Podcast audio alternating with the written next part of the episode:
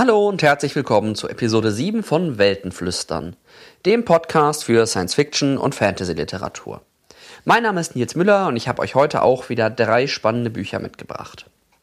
Ihr merkt schon, das neue Mikrofon und drei Stunden Pendeln am Tag scheinen den Podcast wirklich gut zu tun. Ich glaube, zwei oder drei Wochen nach, äh, nach einer Episode schon gleich die nächste rauszuschicken, das ist tatsächlich ein neuer Rekord. So schnell war ich wirklich noch nie. Insofern könnt ihr euch jetzt wahrscheinlich, je nachdem, was die Arbeit hergibt, auf eine deutlich höhere Podcast-Frequenz freuen. Ich bin nämlich schon wieder am nächsten Buch. Dieses Mal habe ich euch drei Bücher mitgebracht, die alle drei wieder erstmal nur auf Englisch erschienen sind und von denen ich nicht weiß, ob sie auch auf Deutsch geben wird, weil sie eben auch auf Englisch noch relativ neu sind. Aber ich möchte das als Gelegenheit nutzen, mal kurz ein paar Worte zu sagen, warum ich eigentlich primär englische Bücher lese. Es ist bei mir jetzt gar nicht so, ja, ich will das unbedingt in der Originalsprache lesen oder Übersetzungen sind immer so schlecht. Man hat manchmal so ein bisschen das Gefühl, da geht was verloren, aber daran liegt es bei mir gar nicht sondern ich lese wirklich hauptsächlich so viel auf Englisch, weil es im Bereich gerade Science Fiction so unglaublich wenig von den guten Sachen gibt, die tatsächlich übersetzt werden. Und wenn, dann ist das irgendwie ein Jahr oder anderthalb später, wenn die Reihe ja mittlerweile schon oft fast abgeschlossen ist. Und das finde ich einfach blöd, zumal ich mich online auch hauptsächlich äh, englischsprachig informiere, weil da auch im deutschen Sprachraum nicht so ganz viel passiert in dem Bereich von Science Fiction, der mich wirklich interessiert. Und deswegen lese ich eigentlich primär auf Englisch. Dazu kommt dann auch noch, dass einfach englischsprachige E-Books meistens nach einer gewissen Zeit deutlich preiswerter werden als deutsche, weil die deutschen E-Books ja doch im Normalfall ungefähr dasselbe kosten wie die Taschenbücher. Die englischen, da ändert sich das gerade ein bisschen, aber die gibt es grundsätzlich auch preiswerter als im Deutschen und natürlich ähm, die Qualität und die Verfügbarkeit von deutschen E-Books ist teilweise so katastrophal, ähm, dass ich da auch einfach lieber die englischen lese. Also es gibt ein paar Gründe, warum ich primär Englisch lese. Hier im Podcast führt das dann manchmal ein bisschen zu so einem Sprachengemisch dass ich auch manchmal den deutschen Titel eines Buches angebe, auch wenn ich es eigentlich auf Englisch gelesen habe, weil es halt mittlerweile in Übersetzung erschienen ist. Lasst euch davon nicht äh, nicht kirre machen. Im Normalfall, wenn ich weiß, dass es eine deutsche Übersetzung davon gibt, gebe ich die im Podcast äh, dann auch an oder in den, in den Show Notes. Jetzt aber genug der Vorrede, legen wir los mit den drei Büchern für heute. Das ist einmal von Charlie Jane Anders, All the Birds in the Sky, dann von V.E. Schwab, A Darker Shade of Magic und abschließend von Nedi Okura vor Binti. Ich wünsche euch viel Spaß beim Hören.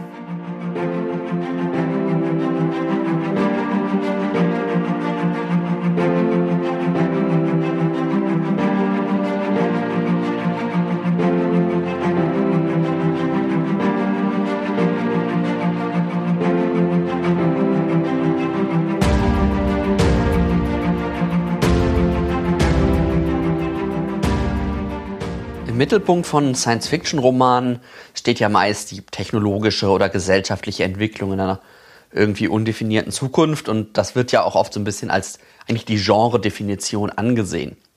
Was da manchmal so ein bisschen außen vor bleibt, ist die, die Natur, ähm, die natürliche biologische Entwicklung, die eben nichts mit dem Menschen oder der Menschgemachtheit zu tun hat. Es gab mal eine große Welle so von ökologischer SF, so 70er, 80er, 90er Jahre. Oder auch in den letzten Jahren ähm, Paolo Bacigalupi mit The Wind-Up Girl hat da einen sehr markanten Roman geschrieben. Und jetzt haben wir wieder einen Roman ähm, für, habe ich wieder einen Roman für euch ähm, von Charlie Jane Anders, All the Birds in the Sky, der eben auch wieder ein bisschen so dieses Natürlichkeitsthema Umwelt aufgreift und sich im Grunde im ganzen Roman um den Konflikt zwischen einer natürlichen Entwicklung, einem harmonischen Lebensstil und technischen Eingriffen und so technischer Dominanz bewegt. Die Autorin Charlie Jane Anders ist eben Autorin und Publizistin. Sie hat äh, letztes oder vorletztes Jahr für eine Novelle auch schon eine Hugo-Nominierung abgeräumt, nämlich für Six Months and Three Days. Ähm, sie ist im Genre aber vor allen Dingen deswegen bekannt, weil sie Mitherausgeberin des Blogs IO9 ist, das wahrscheinlich jeder Science-Fiction-Fan kennt und das jeden Feedreader irgendwie regelmäßig zum Überquellen bringt, weil die, ich weiß nicht, 20, 30, 40 Artikel jeden Tag raushauen. Also wenn man da mal irgendwie ein paar Tage nicht in den Feed schaut, dann ist sofort irgendwie alles, alles überfüllt. Da ist sie eben Mitherausgeberin. Das Buch All the Birds in the Sky von Charlie Jane Anders ähm, dreht sich im Grunde um zwei Figuren. Ähm, das ist einmal Lawrence, der sehr viel Wert darauf legt, nicht Lawrence genannt zu werden. Lawrence ist so ein klassischer Nerd, dem begegnen wir auch als erstes als Kind. Äh, so ein klassischer Nerd, der eben viel technisch irgendwie arbeitet, am Computer sitzt, ähm, nicht gerne vor die Tür geht, also wirklich so ein bisschen klischeetechnisch gebaut, ähm, dessen Eltern so absolute Overachiever und totale Lebensoptimierer sind, die ihn auch immer dazu zwingen, sozusagen in die Natur zu gehen und in irgendwelche Jugendcamps, in denen er sich total unwohl fühlt und nur gemobbt wird und äh, ja, die im Prinzip seiner, seinem, seiner technischen Begeisterung extrem entgegensteuern. Und Lawrence ähm, entwickelt halt schon in seiner Kindheit, Jugend ähm, zum Spaß mehr oder weniger einen Chatbot, der dann im Nachhinein immer intelligenter wird und zu so einer ganz, ganz wichtigen künstlichen Intelligenz sozusagen heranwächst. Das ist die eine Hauptfigur und ihr merkt schon, okay, Lawrence wird wahrscheinlich so ein bisschen die, äh, die Technikperspektive ähm, verkörpern in dem Roman. Die zweite Figur ist dann Patricia. Patricia ist so ein bisschen genau das Gegenteil von Lawrence. Sie ist so das absolut wilde Mädchen, das irgendwie immer am liebsten in der Natur unterwegs ist, im Wald. Und ähm, da haben wir natürlich genau das gleiche Problem wie bei Lawrence, nämlich ihre Eltern wollen das eigentlich, dass sie total normal ist, dass sie eben brav in der Schule sitzt und für die Schule lernt und irgendwie akademische Meriten erwirbt. Und im Prinzip genau das Gegenteil, im Grunde genau der Gegenpol zu Lawrences Eltern. Und sie aber empfindet Schule als absolut bedrückend und einengend und schaut halt im Grunde auch immer nur die ganze Zeit aus dem Fenster, wenn es darum geht, äh, in der Schule zu sitzen und zu lernen. Und sie hat dann eben auch relativ am Anfang des Romans eine besondere Begegnung mit dem Parlament der Vögel. Das ist irgendwie so ein großer Baum, in dem ganz viele Vögel sitzen und wo sie irgendwie hingeführt wird. Und das ihr eben sagt, sie sei eine Hexe. Da merkt er jetzt, Patricia ist der Gegenpol zu Lawrence. Sie wird wohl diejenige sein, die die Natur und eben auch so ein bisschen die Magie der Natur, das Unerklärliche, das Unerklärbare und Unbeherrschbare symbolisiert. Die beiden freunden sich eben in ihrer Kindheit, ihrer Jugend an, verlieren sich dann aber aus dem Blick und irgendwie ein paar Jahre oder Jahrzehnte später wie es anders sein könnte, ähm, treffen die sozusagen wieder zusammen. Die Welt ist sich mittlerweile so entwickelt, dass sie im Grunde vor die Hunde geht. Ähm, Klimakatastrophen, Kriege, all das, was man sich halt heute so vorstellt. Äh, wenn wir sagen, scheiße, wie läuft das schlecht in den, in den nächsten 30, 50 Jahren mit der Welt, das tritt also ein. Und es ist halt so, dass es auch nicht mehr ganz klar ist, ob wir Menschen die Welt in dem Sinne noch gerettet kriegen. Laurenz ist mittlerweile ähm, Softwareentwickler, Ingenieur, das ist nicht so ganz eindeutig, Physiker, ähm, der in einer Firma arbeitet, die Menschen ins All bringen will, die sozusagen Menschen auf einen anderen Planeten bringen will, um eben ja ein zweites Standbein zu haben, falls das mit der Erde tatsächlich schief geht. Das ist das sogenannte Projekt 10%, weil sie eben 10% der Weltbevölkerung ähm, transportieren wollen und die entwickeln so einen, ja, einen Wurmlochgenerator. Technologie wird jetzt nicht ausführlicher beschrieben der eben dabei helfen soll, ähm, die Menschen zu transferieren. Und Patricia auf der anderen Seite wird eben tatsächlich zur Hexe ausgebildet und entwickelt eine sehr, sehr enge Beziehung zur Natur und zur Magie. Und wie es nicht anders sein kann, ähm, treffen sich die beiden aufeinander, ähm, natürlich auf unterschiedlichen Seiten quasi dem Konflikt. Wie gehen wir mit den Problemen um, die wir gerade haben, damit, dass die Erde irgendwie so ihre ihre Probleme hat und wir nicht so genau wissen, ob die noch die nächsten Jahrzehnte, Jahrhunderte durchhält. Das zeigt dann natürlich auch gleich ähm, das thematische, den thematischen Kern ähm, des Buches aus, eben den Konflikt zwischen Natur und Technik. Dabei Technik sozusagen als Beherrschung der Natur, als, als Dominanz, als wir können das alles verstehen, wir können das alles steuern, wir, sind, wir können uns auch über die Natur erheben und müssen aber dann entsprechend eben auch die, äh, die menschgemachten Folgen aushalten und auf der Gegenseite eben so dieses natürliche, harmonische, nicht zu viel anstreben, ähm, sich zurücknehmen, der Natur ihre Logik lassen und auch so eine gewisse Demut. das ist so der Kernkonflikt, der da, der da Ganzen steht und unterschwellig läuft auch noch so ein bisschen diese klassische Öko-SF mit ähm, eben Folgen der Technologie, dass eben Technologie dazu führt, dass, äh, dass wir die Umwelt zerstören und all solche Dinge. Das bleibt aber sehr subtil, also viel stärker im Kern steht dieses so, wie weit dürfen wir in die Natur eingreifen ähm, und wie weit können wir sie beherrschen und nach unserem Interesse formen. Das Thema, wie ihr schon merkt, fand ich ähm, unglaublich großartig, auch gut angelegt. Ähm, sie packt dieses Spannungsverhältnis in eine echt vernünftige Story soweit, die ist relativ glaubwürdig, kommt aber irgendwie nicht so richtig in die Tiefe bei dem Thema. Also sie scheut es dann tatsächlich, ähm, die Diskussion auch auszuspielen und ähm, durchzuspielen und auch mal längere Dialogpassagen oder so, wo es dann auch mal ein bisschen philosophischer werden könnte das lässt sie alles außen vor und bleibt dadurch so ein bisschen oberflächlich. Man fühlt sich immer so, na, ich hätte jetzt gerne noch irgendwie zwei Seiten mehr Gedanken zu dem Thema gelesen, so aller Orson Scott Card in den späteren äh, Büchern vom Ender Quartet zum Beispiel. Da macht er das ganz, ganz genial. Ähm, das ist hier sehr, sehr schade. Das spielt sie nicht so ganz aus und man merkt, dass sie nicht so richtig, dass sie ein Problem hatte, Handlung und Thema so in, in Einklang zu bringen da will sie dann doch meistens zu sehr auf die Handlung setzen und äh, traut sich nicht ein bisschen tiefer in das Thema zu gehen. Das merkt man auch daran, dass mir das Buch erzählerisch so ein bisschen instabil vorkam. Also es gibt viele Sprünge in Zeit und Ort und auch in Perspektive, die nicht, die nicht eingeleitet werden oder wo man tatsächlich auch erstmal zwei, drei Sätze lesen muss, bevor man sich wieder verortet bekommen hat und weiß, ah, wo bin ich jetzt eigentlich?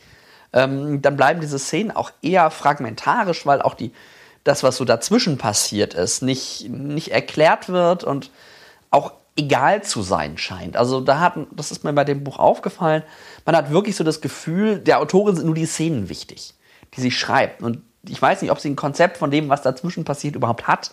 Auf jeden Fall kriegt man als Leser so überhaupt kein Gefühl dafür. Und das verhindert dann eben auch ein bisschen, dass so eine, so eine narrative Spannung auf. Und dass man wirklich, ah, wie geht das jetzt weiter, wie geht das jetzt weiter? Weil man immer weiß, okay, dann kommt dann bestimmt die nächste Szene, da wird das dann gelöst. Und so diese Entwicklungsprozesse ähm, kommen da ein bisschen zu kurz. Das ist genauso bei dem Worldbuilding, das ziemlich eng ist und außerhalb der Hauptperson eigentlich gar nicht vorkommt. Also auch da wieder so der, ein bisschen der größere Kontext. Da hört man mal kurz im Hintergrund irgendwo eine Nachrichten, Nachrichten durchtickern, dass jetzt gerade wieder irgendwo eine Flutwelle oder irgendwo ein Krieg passiert. Aber so die Welt außerhalb der Hauptfiguren scheint irgendwie kaum vorzukommen. Und auch die Systeme, in denen die leben, irgendwie bleiben die einfach leer. Ähnliches gilt für die Nebenfiguren, die auch ja nicht an Volumen gewinnen. Und selbst die Hauptfiguren sind jetzt nicht super lebendig, unglaublich tief ausgearbeitet. Sie macht das zwar am Anfang mit der Jugend legt sie so die Grundcharakteristika der Figuren sehr an und natürlich auch ihrer thematischen, ihrer thematischen Verankerung. Aber sie bleiben dann doch irgendwie so ein bisschen ja, es findet auch eine Entwicklung in dem statt, was sie, was sie tun, aber ich hab, man hat nicht so richtig, kriegt nicht so richtig ein Gefühl äh, für die psychische Entwicklung, die die beiden nehmen. Grundsätzlich zusammenfassend würde ich über All the Birds in the Sky sagen, dass das Buch an sich durch das Thema und auch durch die Anlage extrem viel Potenzial hat, dass Anders das aber leider irgendwie nicht ausschöpfen kann.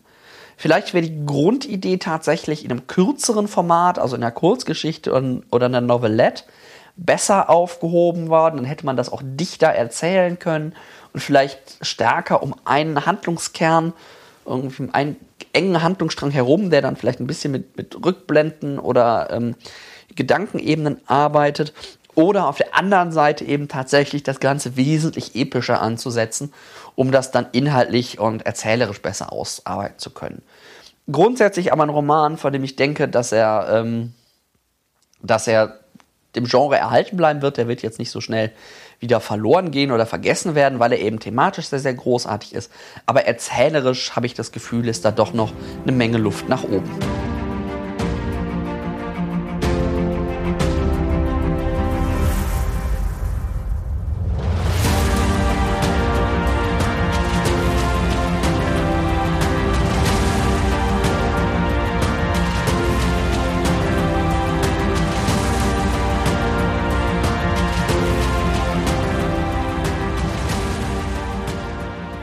Mich ist London ja eine der faszinierendsten Städte überhaupt und äh, Romane, die in London spielen, gerade so Fantasy- oder Science-Fiction-Romane, haben immer gleich sofort irgendwie mein Interesse geweckt.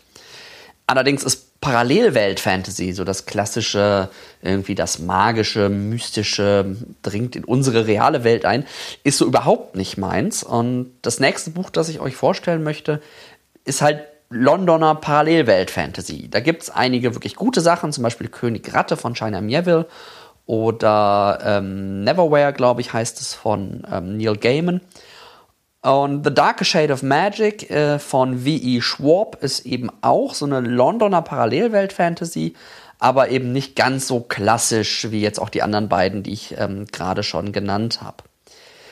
Die Autorin Victoria Schwab ist noch ziemlich jung, geboren 1987 und hat bisher relativ viel ähm, Young Adult und Kinderbücher tatsächlich eher geschrieben. Und ihr Darker Shade of Magic ist jetzt ihr zweiter, sagen, erwachsener Roman und der erste Teil der Shades of Magic Reihe, die bislang aus zwei Büchern besteht, aber ich meine irgendwo gelesen zu haben, das sollten drei werden. Ja, kommen wir erstmal kurz zu der Welt, in der äh, wie Schwab ihren Roman ansiedelt. Ähm, wie gesagt, es geht um London, genauer gesagt um vier parallele Londons. Und das sind jetzt diesmal nicht irgendwie so Londons, wo in der Unterwelt dann irgendwas passiert oder wie in die Stadt und die Stadt von China Mieville, wo das irgendwie so vermischt ist, sondern es sind wirklich vier vollkommen voneinander getrennte Londons in so quasi Paralleluniversen und es ist halt einfach relativ aufwendig, auch zwischen denen zu wechseln. Das ist jetzt nicht mal einfach so eben gemacht. Ähm, der, die, die, vier Londons unterscheiden sich ähm, ganz besonders im Status der Magie, den die in den vier Städten hat. Es gibt nämlich, vier, wie gesagt, diese vier Londons. Es gibt das graue London. Das entspricht noch so am ehesten unserem jetzigen, wobei es so atmosphärisch auch eher so im 18., 19. Jahrhundert verorten würde. Ähm, da ist halt die Magie im Grunde verschwunden. Also die Leute wissen auch nicht, dass es Magie gibt, die wissen auch nicht, dass es noch andere Londons und andere parallele Welten gibt, sondern das ist so ein bisschen das, ja, eben das graue London, wo die Magie verschwunden ist. Dann gibt es das rote London, das ist das London, wo die Magie die Welt quasi komplett durchdringt und wo es die Menschen geschafft haben, auch in Balance mit der Magie zu leben. Das weiße London schließlich, da haben die Menschen die Magie versklavt, also wirklich unterdrückt und nutzen sie als Instrument, so ein bisschen wie wir Technik in unserer Welt nutzen äh, und einsetzen. Das hat aber dazu geführt, dass die Magie sich zurückgezogen hat, weil die Magie so ein bisschen so lebendig lebendigartig ist, äh, dass sie sich zurückgezogen hat und schwer zu kontrollieren geworden ist. Also auch mal unkontrolliert ausbricht und so ein bisschen ihre eigene Agenda verfolgt und sich auch gegen die Menschen wehrt. Ähm, dann gibt es noch das schwarze London, wobei das schwarze London nicht, wir das nicht zu sehen kriegen. Das ist vermutlich zerstört oder alle gehen davon aus, dass es zerstört ist. Und das ist nämlich genau so, dass es von der Magie überwältigt worden. Da hat halt die Magie die Menschen besiegt, also ein bisschen vielleicht das, das, Gegenteil vom grauen London, wo die Menschen irgendwie die Magie verdrängt haben. Im schwarzen London hat die Magie den Menschen äh, besiegt und das ist so abgeschottet, da kommt auch keiner hin. Das ist so ein bisschen das verbotene, das zerstörte Land, auch so ein bisschen apokalyptisch angehaucht. Genau, das ist die Welt und die Handlung dreht sich auch tatsächlich nur um diese vier Londons. Also die Welt außerhalb dieser Londons ist völlig, völlig irrelevant. Die drei Hauptfiguren, denen wir begegnen, das ist die, die absolute Hauptfigur ist Kell. Kell ist ein Magier von einem bestimmten Volk, von dem es nur noch einige wenige gibt. Und er ist im Grunde einer der wenigen, die in der Lage sind, zwischen diesen Londons relativ problemlos zu wechseln. Also er muss sich dafür ein bisschen in die Hand, einen kleinen Schnitt in der Hand zufügen oder so. Aber ähm, er kann relativ problemlos zwischen den Londons wechseln. Er ist Teil der Königsfamilie des Roten London, sozusagen ein bisschen der Bruder des Thronfolgers, wobei er nicht ein Kind der Königsfamilie ist. Also er ist irgendwie in diese Familie geraten, wie genau ist da auch, bleibt da völlig offen. Er kennt auch seine eigene Herkunft nicht und er ist da irgendwie rein adoptiert worden, aber tatsächlich wie ein, wie, wird wie ein Sohn behandelt, ähm, aufgezogen worden und so weiter und so fort. Er ist da jetzt nicht als Diener oder als Sklave, sondern tatsächlich als, als Teil der Familie. Und er fungiert eben für das Rote Königshaus als Kurier zwischen den Welten. Er bringt halt Nachrichten gerade eben zu den Königshäusern im weißen London, aber hat eben auch irgendwie mal, mal wieder im grauen London zu tun. Und diese Ausflüge in die anderen Londons nutzt er eben auch, um Artefakte zu schmuggeln. Das ist jetzt nichts Großartiges, aber irgendwie gibt ihm das so einen kleinen Kick und er verdient sich damit irgendwie so, so ein bisschen was nebenbei, ähm, dass er so ein bisschen, ein bisschen Schmuggel sich ja, rumspielt. Das ist jetzt nichts Ernsthaftes, nichts Bösartiges. Ähm, ist natürlich verboten, aber ähm, er macht es halt trotzdem. Das ist die erste Hauptfigur. Die zweite Hauptfigur ist Lila oder Laila. Äh, Laila ist eine Taschendiebin aus dem grauen London, also sozusagen ein normaler Mensch, ähm, die eben da als Taschendiebin hauptsächlich aktiv ist, sich als Mann ausgibt, wenn sie in der Straße unterwegs ist, entsprechend auch als Mann gesucht wird und deswegen in ihrer weiblichen, äh, weiblichen Auftreten relativ frei sich bewegen kann. Das ist die zweite Hauptfigur und die dritte Hauptfigur ist Holland. Holland ist so ein bisschen der zweite das ist vom selben Volk wie Kell, da habe ich jetzt gerade den Namen vergessen. Ist eben auch ein Magier, der zwischen den Welten wandern kann. Er ist so ein bisschen Kells Gegenstück im weißen London. Er ist eben auch Teil der Königsfamilie im weißen London. Ähm, kennt eben auch seine Herkunft nicht, all diese Dinge. Allerdings ist er nicht Teil der Familie, so quasi ein Sohn, Sohn anerkannt werden, sondern er ist im Grunde auch versklavt. Wie genau, das wird irgendwo beschrieben, aber ist aber relativ egal. Er ist, wird quasi von, von dem weißen König auch beherrscht. Wirklich, da will ich jetzt aber auch nicht, nicht genauer ins Detail gehen. Also wir haben diese drei Figuren, Kell, Lila und Holland. Wir haben diese vier Londons, das Graue, das Rote, das Weiße und das Schwarze. Und ähm, ja, die Handlung ist dann eigentlich ziemlich einfach gestrickt. Ähm, ihr habt jetzt wahrscheinlich schon fast ahnen können, wer ein bisschen Erfahrung mit Fantasy Stories hat, dass äh, auf so einem Schmuggel, einem Schmuggelauftrag Kell an ein Artefakt gerät, ähm, das er nicht haben sollte und das es eigentlich auch überhaupt nicht geben sollte. Das ist das, äh, das ist das Spannende an dem Artefakt, dass er dann irgendwie auf Laila trifft, die dann äh, ihn unbedingt begleiten will und das auch schafft, ihn dazu zu bringen, ihn zu begleiten. Sollte euch jetzt auch nicht überraschen. Und dass Holland dann so der Gegenspieler wird, der auch ein Interesse an dem Artefakt hat. Auch das ist jetzt eher zu erwarten und dass sich daraus dann eben so ein bisschen so eine Jagd durch die drei Londons entspinnt und dass da vielleicht auch noch eine etwas größere Verschwörung hintersteckt. Ähm, ja, alles eher vorhersehbar, jetzt nicht so super überraschend oder innovativ, aber muss es ja auch nicht immer sein. Das große Thema ähm, des Romans ist wie gerade bei All the Birds in the Sky eigentlich auch schon ähm, das Gleichgewicht zwischen Menschen und Magie. Da war es eher Natur, hier ist jetzt ganz klar Magie. Ähm, weil Lon die verschiedenen Londons eben genau diese, diese Modelle äh, repräsentieren, wie sich Menschen gegenüber Magie verhalten können. Also äh, vertreiben sie die Magie im Grunde wie im grauen London, ähm, leben sie mit ihrer Harmonie wie im roten London, versuchen sie sie zu versklaven und zu unterdrücken wie im weißen London oder ähm, ja, werden sie halt von ihr zerstört wie im, wie im schwarzen London. Das sind die vier, das ist relativ offensichtlich vom, vom Gebauten her. Und was ich sehr spannend finde, da kommen auch so ein bisschen so Science-Fiction-Tropes äh, so ein bisschen durch, weil das weiße London sich auch mal anfühlt wie so eine wie so eine ganz klassische autokratische Dystopie. Also sowohl das weiße als auch das graue London sind aus der Perspektive des roten Londons natürlich so ein bisschen dystopisch angehaucht. Das weiße so eine autokratische, vollkommen überwachende Dystopie und das graue eher so ein ja sowas zurückgebliebenes ähm, ja, wie soll man das, wie soll ich das formulieren, sowas zurückgebliebenes, nicht, nicht entwickeltes, unzivilisiertes ähm, lässt sich da vielleicht machen.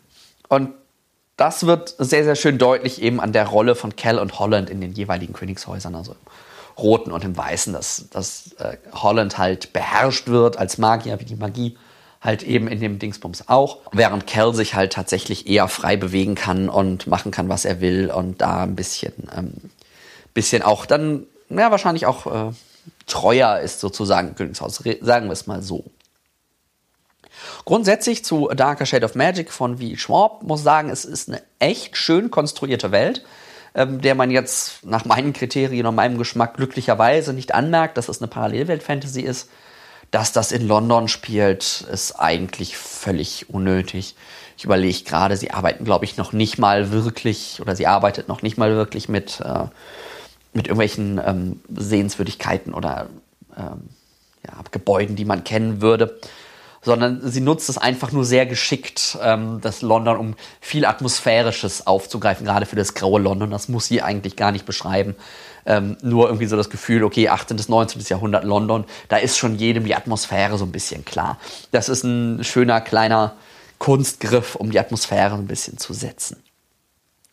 Die vier Londons, die sie konstruiert, funktionieren so als stilisierte Typen, was ich gerade gesagt habe, mit diesen verschiedenen Modellen, sehr gut, wirken aber trotzdem glaubwürdig und lebendig. Also es ist nicht so, dass man jetzt das Gefühl hat, man hat, lebt da in Klischees oder mit Abziehbildern. Ähm, die leben durchaus, aber Schwab schafft es trotzdem, ihren Stil und ihren Typus sozusagen aufzuzeigen. Das finde ich extrem gut gelungen in dem Fall. Ähm, da zum Beispiel jetzt im Gegenteil zu Charlie Jane Anders, wo ihr das nicht so gut gelingt, das zu, das zu verbinden. Ähm, außerhalb Londons existiert die Welt aber gar nicht. Also das ist quasi der, der Worldbuilding-Kritikpunkt. Ähm, es gibt nur London. Alles andere außerhalb der Welt passiert überhaupt nicht. Da wissen wir gar nichts drüber. Das wird auch nicht gezeigt und das spielt absolut keine Rolle. Ähm, weitere Stärke sind die schönen Figuren, gerade die Hauptfiguren. Also Cal ist da natürlich im, im Zentrum mit seiner mysteriösen Abstimmung und seiner Vielfältigkeit, seiner Hin- und Hergerissenheit, seiner Frage nach der eigenen Herkunft. Ganz schön ähm, viele Sachen, die sie da einbaut. Auch Lila Holland und die wenigen Nebenfiguren, die wirklich eine Rolle spielen, wirken durchaus glaubwürdig. Ähm, kleine Ausnahme ist da vielleicht das Königspaar im Weißen London, aber da will ich jetzt auch nichts äh, vorwegnehmen. Wenn ich zu denen zu viel erzähle, spoiler ich. Ähm, die Handlung, wie ich schon angedeutet hatte, ist in Ordnung, aber bis jetzt auf irgendwie ein, zwei ganz zentrale Twists ziemlich voraussehbar. Habt ihr ja schon gemerkt, als ich euch die Figuren vorgestellt habe, dass das eine sehr klassische Konstruktion ist und auch das Magiesystem ja, scheint irgendwie, weiß nicht, ob es bewusst ist, so, es weiß halt keiner was darüber und wir sehen halt nur, was die beiden tun. Oder ob es wirklich jetzt nicht detailliert ausgebaut ist. Keine Ahnung, aber das stört eigentlich nicht wirklich. Das merkt man, wenn man drüber nachdenkt, dass da nicht wirklich viel passiert. Aber ähm, ja, gut, das kann man ignorieren. Ist halt nicht wie bei Sanderson, der seine Magiesysteme irgendwie immer bis ins kleinste Komma irgendwie ausbaut. Aus, äh, aber die Stärken des Romans sind definitiv die Welt und die Figuren. Ähm, das ist wirklich ganz, ganz großartig. Als Fazit lässt sich zusammenfassen, ähm, dass Darker Shade of Magic von W.E. Schwab relativ einfache und sehr gut zu lesende Fantasy ist, die in einer sehr kleinen, sehr lebendigen Welt und mit sehr gut ausgearbeiteten Hauptfiguren fungiert.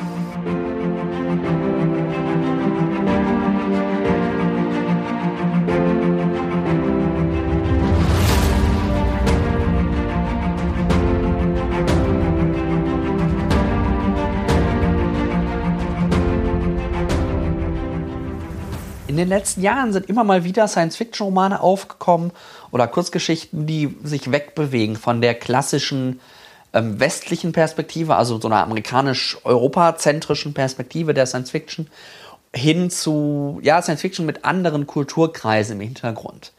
Da fällt zum Beispiel ein die so asiatisch basierte Science-Fiction von Aliette de Baudard oder eben afrikanisch zentrierte Romane. Ach ja, was natürlich auch noch einfällt, ist jetzt die chinesische Science Fiction mit Cixin Liu, ähm, den ich ja auch schon hier vorgestellt habe und von dem ich sehr begeistert bin. Ähm, afrikanisch gibt es ähm, den Roman zum Beispiel Kirinja, ich glaube von Ian MacDonald war der, ähm, der mir jetzt persönlich nicht gut gefallen hat, aber der halt diese afrikanische, diese afrikanische Zentrierung sehr stark macht und eine Autorin, die da eben auch sehr aktiv ist von der ich jetzt ein Buch vorstellen möchte, ist äh, Nedi Okorafor und deren ja, Buchroman ist übertrieben, es ist eher eine Novelle, so ungefähr 90 Seiten, Binti. Die Autorin Nedi Okorafor ist geboren 1974 in den USA, ist aber äh, nigerianisch, nigerianischer Abstammung, ähm, ist mittlerweile Associate Professor of Creative Writing and Literature in der, an der Universität Sie hat lange Zeit eben Kurzgeschichten geschrieben, für, für Kinder geschrieben, für Young Adults geschrieben. Und ihr erster Roman, Who Fears Death, war vor fünf, sechs Jahren dann auch tatsächlich gleich ein relativ großer Erfolg, war auch für Genrepreise nominiert. Ich bin mir gerade nicht sicher, ob er, sie ob er sie gewonnen hat. Wie gesagt, Binti ist ein eher kurzer, kurzer Roman, eine Novelle von der Länge her ungefähr. Spielt ja eigentlich in einer ziemlich generischen Zukunft, spielt ähm, auf einem generischen Raumschiff, von einem generischen Planeten, das ist alles relativ, das das lässt die einfach so, so fließen. Da baut sie ihre Welt nicht viel auf. Was so ein bisschen der, der Kern des Aufbaus ist, ähm, das Volk der Himba. Das ist ein sehr zurückgezogenes Volk, sehr traditionellem Leben. Ich weiß nicht, es klingt sogar so, als wären die noch relativ nomadisch. Das ist so das, das Volk, um das es sich ein bisschen dreht, beziehungsweise es dreht sich um Binti. Binti ist die alleinige Hauptfigur, auch die einzige Figur, die ansatzweise ausgebaut wird und die man, in die man so ein bisschen reingucken kann. Und Binti ist eben eine sehr ungewöhnliche Himba, weil Binti will äh, die Universität besuchen, die UMSA-Universität. Und die ist eben auch nicht auf dem Planeten, auf dem die Himba leben, sondern irgendwo, irgendwo weit weg. Und deswegen ist sie eigentlich eine der aller, allerersten Himba oder der sehr, sehr, sehr, sehr, sehr wenigen, ähm, die ihren Planeten tatsächlich verlässt. Und wir begleiten halt in der Handlung ähm, Binti im Grunde auf dieser Reise. Also am Anfang erlebt man ein bisschen, wie sie den Planeten verlässt, aber primär wird eben die Reise und dann ihre Ankunft in der UMSA-Universität beschrieben. Und wie ihr euch vorstellen könnt, ist die Handlung, ist diese Reise, verläuft die nicht ganz ohne Hindernisse. Ich will jetzt zur Handlung gar nicht viel mehr sagen, weil dadurch, dass das Buch so kurz ist, würde ich schon gleich irgendwie einen Großteil der Handlung spoilern, wenn ich jetzt äh, viel darüber verlieren würde. Die Handlung ist auch tatsächlich eher nebensächlich, denn bei Binti hat man tatsächlich das Gefühl, ähm, das Ding ist fürs Thema geschrieben. Da steckt eine thematische Idee hinter. Ähm, da geht es gar nicht darum, eine Geschichte zu erzählen, sondern dann geht es darum, eine, eine inhaltliche Message in eine, in eine, Geschichte zu packen. Und das ist ähm, in dem Fall einfach eine Schilderung von, von Rassismus, Fremdenfeindlichkeit, allerdings weniger in der Form irgendwie, das ist äh, weniger in einer aggressiven Form, sondern eher in so einer Unsicherheitsform, unbekannt, das, das Fremde. Also es ist eher so eine Perspektive, ähm, auch so ein bisschen Binti als die Fremde, die so in die Welt reinkommt, wo, wo sie völlig unbekannt ist. Äh, weil Binti eben auf dem Schiff äh, die einzige Himba ist, die irgendwie auf dem Schiff unterwegs ist. Vermutlich auch die einzige Himba, die viele der Mitreisenden in ihrem Leben jemals gesehen haben. Und einfach, weil sie durch ihre, äh, ich glaube, es ist die Hautfarbe und auch durch, eine, durch die Nutzung von einem, von einem Lehm, so einer Lehmcreme, mit der sie sich irgendwie immer einreibt, äh, sofort zu erkennen ist. Aber sie hat eben besondere Stärken, mit denen sie Probleme lösen kann, die die anderen alle nicht lösen können. Also da hat man ein sehr klassisches Bild, ja, die Fremde, die Unbekannte, die sehr skeptisch gesehen wird, aber eben durch ihren kulturellen Hintergrund und durch ihre individuellen Stärken in der Lage ist, den anderen zu helfen. Also das ist so ein bisschen das, das Thema, was sich da durchzieht. Und in Binti schwimmt dann eben auch noch so ein bisschen dieses Entwurzelung, dieses Wegbewegen von dem Bekannten, gerade von dem sehr, sehr lokal und eher konservativ äh, orientierten Bekannten, die, das, die zwar irgendwie nach Wissen strebt und deswegen in das Weltall raus muss, aber eben doch mit ihrer Herkunft und ihrer Tradition ringt. Und symbolisch ist in der Geschichte dann immer dieses Ojise, diese, diese Lehmcreme, Sand, Erdecreme oder was das genau ist, ähm, die sie da nutzt, um sich eben einzu, einzuschmieren. Zu Binti kann man nicht viel sagen, als dass das eine, eine schöne kleine Geschichte ist, die aber einfach im leeren Raum steht. Man hat aber das Gefühl, da könnte man auch mehr draus machen. Das könnte so ein bisschen so eine, so eine Expos Exposition sein, die dann zu einer größeren Handlung führt. Ähm, das würde sich gut anlassen. Ich weiß nicht, ob Okoredi das, äh, Okorafor das äh, vorhat so ein bisschen wie dieses The Long Way to a Small Angry Planet. Das wäre so ein guter Ansatz dafür.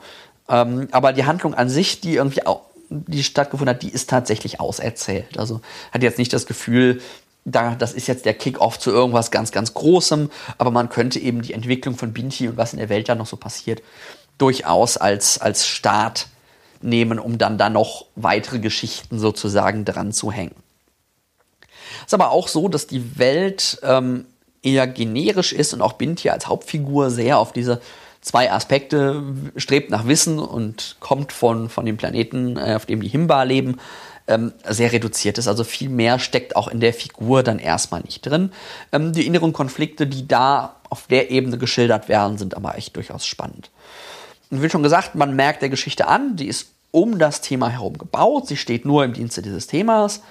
Und das macht sie halt jetzt nicht zu einer super emotional lebendigen Geschichte, aber sie ist extrem gut zu lesen.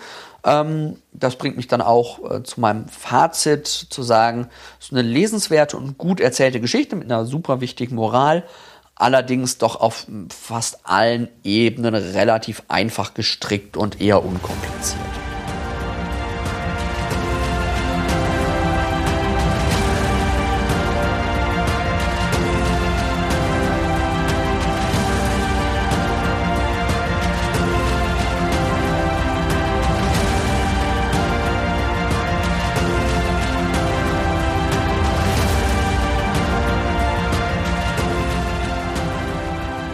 Das war's dann auch mit der siebten Episode von Weltenflüstern. Wie immer freue ich mich über Rückmeldungen von euch, Kommentare, Likes auf unserer Facebook-Seite, twittert mich an, befreundet mich bei Goodreads.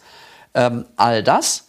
Die Shownotes zu dieser Folge findet ihr unter weltenflüstern.de slash 07. Ähm, ihr könnt den Podcast abonnieren. Auf der Webseite gibt es den RSS-Feed für eure Podcatcher-App der Wahl oder ihr könnt es natürlich auch bei, einfach bei iTunes suchen. Im Social Media findet ihr den Podcast bei Facebook als Weltenflüstern. Auf Twitter könnt ihr mir persönlich als Weltenkreuzer gerne folgen. Auf YouTube findet ihr einzelne Rezensionen aus dem Podcast nochmal rausgegriffen, wenn ihr was Spezielles nachhören wollt im Kanal Weltenkreuzer. Und auf Goodreads könnt ihr mich anfreunden als Nils Müller aus Dortmund. Die Musik im Intro dieser Episode kommt wie immer aus dem Stück Breaking the Siege Reprise vom Album Epic des Celestial Aeon Project und steht unter einer Creative Commons Attribution Non-Commercial Share-alike Lizenz. In Pause und Outro hört ihr diesmal Ausstücke aus dem Stück Epic Movie von Sound Bay, das unter einer Creative Commons Attribution Non-Commercial Lizenz steht. Die ganze Folge steht, äh, wie könnte es anders sein, unter einer Creative Commons Attribution Non-Commercial Share-alike Lizenz. Ich freue mich von euch zu hören, auf welchem Weg auch immer. Und bis zur nächsten Folge wünsche ich euch viel Spaß beim Lesen.